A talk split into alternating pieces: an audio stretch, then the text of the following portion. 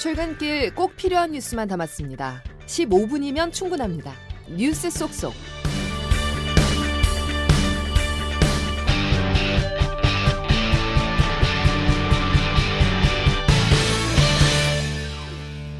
여러분 안녕하십니까? 11월 12일 금요일 CBS 아침 뉴스 김은영입니다.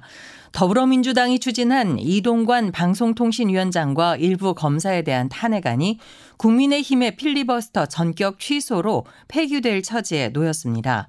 민주당은 오늘 다시 본회의 개최를 요구하되 받아들여지지 않을 경우 탄핵안을 추후 재발의하겠다는 입장입니다.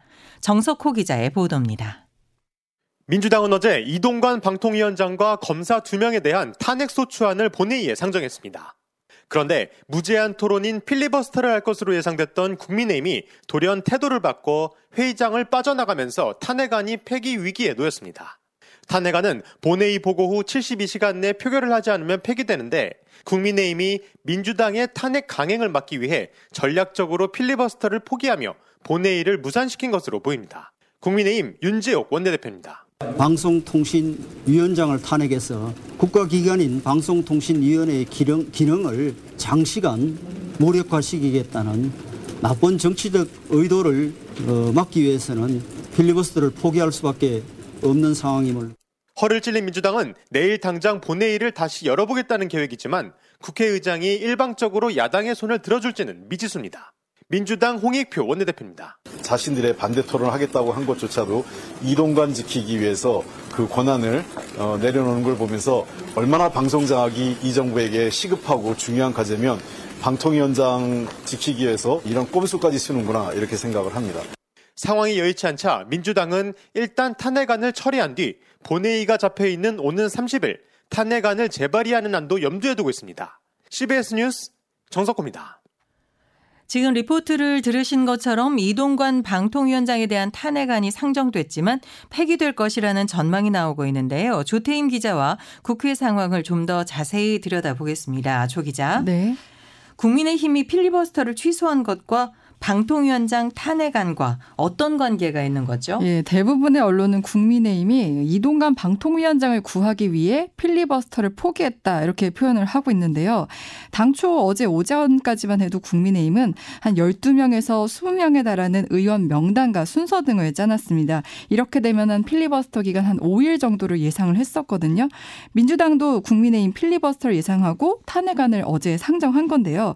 근데 이게 무슨 얘기냐면은 탄핵 소추 소 추안이 국회에 보고되면은 그때부터 24시간 이후 72시간 내에 표결을 해야 됩니다. 이 기간 내에 표결하지 않으면 탄핵 소추안은 폐기되는데요. 민주당은 이제 필리버스터가 진행이 되면 국회 본회의가 계속 열려 있는 상황이기 때문에 이 기간 안에 탄핵안을 처리하려 했던 거예요. 그런데 국민의힘이 필리버스터를 하지 않으면서 어제 본회의는 끝이 났고요. 표결을 하려면 본회의를 오늘 내일 안에 또 열어야 하는데 본회의 일정은 여야가 합의를 해서 정해야 합니다. 현 상황에서 국민 국민의힘이 들어줄 리가 없잖아요. 그래서 이제 탄핵안이 폐기 수순을 밟을 것이다 이런 얘기가 나오는 겁니다. 네. 그럼 어제 상정한 이동관 방통위원장이나 현직 검사 두 명에 대한 탄핵안 처리는 어, 물 건너갔다고 봐야 될까요? 네, 현재 정해진 국회 본회의 날짜는 11월 23일, 30일, 그리고 12월 1일, 12월 9일인데요. 아까 말씀드렸듯이 탄핵안은 국회 보고 후 24시간 이후 72시간 이내에 처리해야 한다고 했잖아요. 그러면 현재로서는 민주당이 30일에 다시 탄핵안을 보고한 뒤에 12월 1일에 표결할 가능성이 가장 높아 보입니다. 그런데 여기 또 문제가 있어요. 이번 탄핵안이 부결된 안건은 같은 회기 중 중에 다시 발의하거나 제출할 수 없다. 이른바 일사부재의 원칙이라고 하는데 이 일사부재의 원칙이 제외되는지를 놓고는 또 향후 여야 간 공방이 좀 치열하게 예상됩니다. 네. 이번 상황을 놓고 민주당이 허를 찔렸다 이런 평가들이 많던데요. 네, 그러니까 민주당 입장에서는 국민의힘이 필리버스터를 철회할 것이다 이 상황을 생각하지 못했기 때문에 지금 모든 일정이 좀 꼬이게 된 상황이에요. 안 그래도 여당이나 일부 언론들을 중심으로 민주당이 이제 법안이나 탄핵안에 밀어붙이는 데 대해서 입법 독주, 뭐 탄핵 중독 이런 비판을 하고 있는 상황이거든요. 지금 검사 탄핵안이 상정된 것을 두고도 이원석 검찰총장까지 나서서 직접 지금 강하게 반발하고 있습니다. 이 부분 듣고 오실게요. 당대표 수사에 대한 보복 탄핵입니다. 그래도 검찰을 탄핵하겠다고 한다면 이재명 대표에 대한 수사와 기소를 책임진 저를 검찰총장을 탄핵하십시오. 네, 이번에 탄핵 소추안 올라간 검사 중 한 명, 이정섭 차장검사인데, 지난 국감 때 딸을 위해 위장 전입을 한 부분이나 검찰 선후배들에게 그 처남이 운영하는 골프장을 싼값에 예약해줬다는 의혹이 제기됐습니다. 그런데 이 차장 검사가 이재명 대표 그러니까 쌍방울 대북 송금 사건을 지휘하고 있어요. 그래서 검찰총장까지 나서서 이건 수사에 대한 보복이라고 비판하고 있는데 민주당으로서는 탄핵을 정치적으로 이용한다, 뭐 탄핵 소추 남용한다는 이미지를 강화시킬 수 있습니다. 하지만 그렇다고 국민의힘도 지금 비판에서 자유로울 수는 없는데 이동관 방통위원장을 구하기 위해 악법이라고 주장했던 법안들이 처리되게 그냥 뒀다는 점은 모순적이다 비판받을 수밖에 없습니다. 민주당은 당장 정부 여당이 언론 장악을 계속 하겠다는 모습이라고 비판을 했고요. 또 대통령 입장에서도 또 거부권을 행사해야 되는 상황 부담스러울 수 있습니다. 국민의힘이 필리버스터로 거부권 행사의 명분을 쌓을 수 있다고 판단했는데 필리버스터를 포기하면서 거부권 행사의 명분도 약해졌다 이런 평가가 나옵니다. 네, 지금까지 조태임 기자와 함께했습니다. 다음 소식입니다. 한미 양국은 토니 블링컨 미국 국무장관의 방안을 통해 북러 간 군사 협력을 비판하며 러시아에 대한 추가 압박 조치를 시사했습니다. 홍재표 기자입니다. 박진 외교부 장관과 블링컨 미국 국무장관은 어제 회담을 마친 뒤 공동 기자회견에서 북한에 대한 러시아의 군사 기술 지원에 깊은 우려를 나타냈습니다. 그러면서 파트너 국가들과 대러 압박을 심화하기 위해 취할 수 있는 추가 행동을 논의했다고 밝혔습니다. 양국은 중국의 이른바 건설적 역할도 강조했습니다. 북러 군사 협력으로 동북아 정세가 불안정해지는 게 중국 국익에도 도움이 되지 않는다는 논리에서입니다. 양측은 구체적 내용은 밝히지 않았지만 9.19 남북 군사 합의 문제도 논의됐다고 밝혔습니다. 어제 회담에선 이 밖에도 미중 관계와 우크라이나 전쟁, 이스라엘과 하마스 간 전쟁 등 글로벌 현안에 대한 공조도 다뤄졌습니다. 블링컨 장관은 이 앞서 어제 오전에는 조태용 국가안보실장을 면담했습니다. 이 자리에서도 중동 정세와 우크라이나 재건 지원, 북러 무기 거래 등이 논의됐다고 양측이 발표했습니다. CBS 뉴스 홍재표입니다. 이스라엘군이 가자지구 중심 도시에 있는 하마스의 핵심 군사 구역에 대한 군사 작전을 벌이고 있다고 밝혔습니다. 물밑에서는 인질 석방과 교전 중단 협상도 진행 중입니다. 최인수 기자입니다.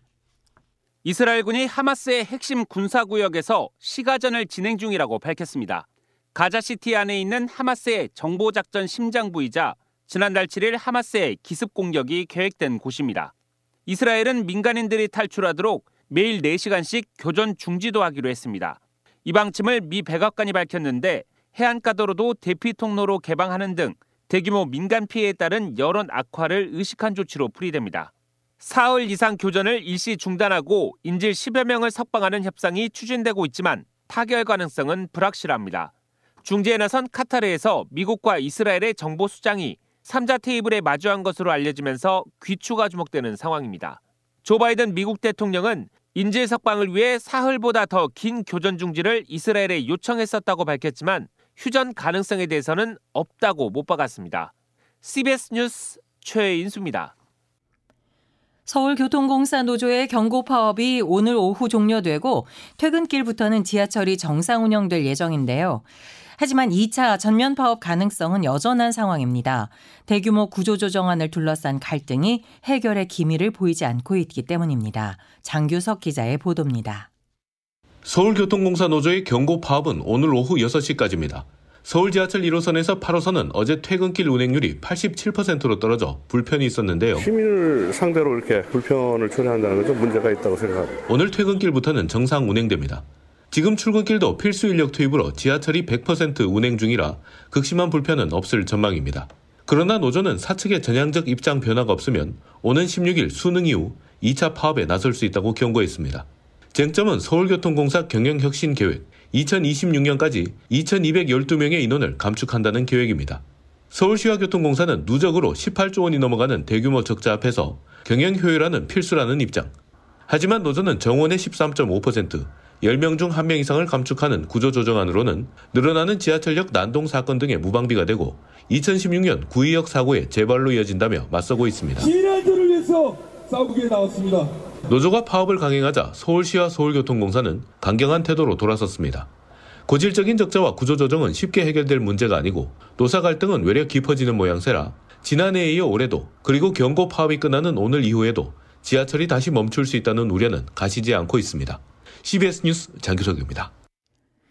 물가가 잡히지 않자 정부가 품목별로 담당자를 정해 물가 관리에 나서고 있습니다. 과거 이명박 정부 시절 정책과 비슷한데 전문가들 사이에서는 회의적인 시각도 나옵니다. 조은정 기자가 보도합니다. 요즘 장차관들은 배추밭과 마트를 수시로 드나듭니다. 농식품부는 라면, 빵 등 7개 품목의 담당자를 정했고 해수부도 고등어, 명태 가격을 체크하고 있습니다. 범부처 특별 물가 안정 체계가 이번 달부터 가동되자 나오는 풍경입니다. 정부의 깨알 같은 품목별 물가 관리는 과연 효과가 있을까? 물가는 금리 등 통화 정책이 기본으로 품목별 가격 관리를 한다고 물가가 잡히긴 어렵다는 게 전문가들의 대체적인 평가입니다. 특히 정부의 과도한 시장 개입은 자칫 경쟁업체들에게 압력을 주는 등 왜곡이 생길 우려도 있습니다. 정규철 KDI 경제전망실장도 통화 정책이 더 효과적이라고 조언했습니다. 가격 결정에 왜곡이 있으면 그걸 음. 이제 뭐 바로 잡는 거는 할 수 있을 것 같은데 전반적인 물가 안정을 위해서라면 아마 그 정책보다는 통화 정책이 훨씬 더 효과적일 것이다. 다만 가계부채 심화와 경기 부진 상황에서 정부가 금리를 올리기는 어려워 미세한 정책밖에 내놓을 수 없었을 것이라고 보는 시각도 있습니다. 고육지책으로 택한 이번 정책이 단순히 보여주기식으로 그치지 않으려면 다른 정책 수단들도 동원돼야 할 것으로 보입니다. CBS 뉴스 조은정입니다. CBS 정년 연장 기획 오늘은 다섯 번째 시간입니다. 정년 연장을 둘러싸고 청년층은 일자리가 줄어들까 우려하는 한편 중장년층은 은퇴 후 생활 보장을 위해서라도 정년 연장이 필요하다는 입장입니다. 세대별 적나라한 의견을 들어봤습니다. 임민정 기자가 보도합니다. 25살 변모 씨는 1년째 취업 준비를 해왔지만 요즘엔 신입 채용 공고를 찾기조차 어렵다고 말합니다. 때문에 정년 연장 논의에 대해선 청년 일자리가 줄어들까 반대합니다. 빈곤율도 그렇고 국민연금을 받는 시기로 늦춰지면서 공백기가 늘어지면서 고충이 있는 것 같긴 한데 사고 음. 하더라도 이게 청년층이 타격을 받으면서까지 해결해야 할 문제는 방식이 조금 틀렸다고 보거든요. 반면 정년을 앞두거나 지나온 세대는 정년 연장이 필요하다고 입을 모았습니다. 정년에 다 걸리니까 사실 일하고 싶은 능력이 있는데도 걸려서 취업 을 못하니까 근데 그런 게 좀 안타깝고 직종별로 어떻게 좀 차이점이 있는 것 같아요. 그러니까 청년들이 전체적으로 다 싸잡아 매가지고 청년 일자리 그게 좀 가슴 아플 때가 있어요. 정년 연장과 청년 일자리가 제로성 관계가 되지 않기 위해선 유럽에서 이용했던 점진적 퇴직제가 대안이 될 수 있다는 제안도 나왔습니다. 일하는 시민연구소 김종진 소장입니다. 6시간이나 6.5시간 일하고 어, 기업들은 어, 거의 비례해서 신규 일자리를 충원하고 어, 독일처럼 점진적 은퇴 프로그램을 함께 모색을 해야 되고 정년과 연금 수급 기간을 맞추는 게 뭐 전 세계적인 흐름이고 CBS 뉴스 임민정입니다. 채식주의자의 작가 한강이 쓴 작별하지 않는다가 올해 프랑스 메디치 외국문학상에 선정됐습니다. 한국 작가의 작품이 메디치 외국문학상을 받은 것은 이번이 처음으로 프랑스 4대 문학상으로 꼽힙니다. 작별하지 않는다는 한강이 2016년 채식주의자로 부커상 수상 이후 5년 만인 2021년 펴낸 장편 소설로 제주 4.3의 비극을 새 여성의 시선으로 풀어냈습니다.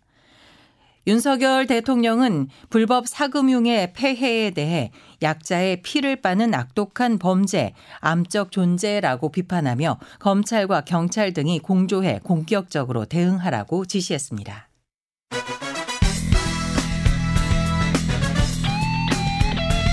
핵심만 담다. Save your time.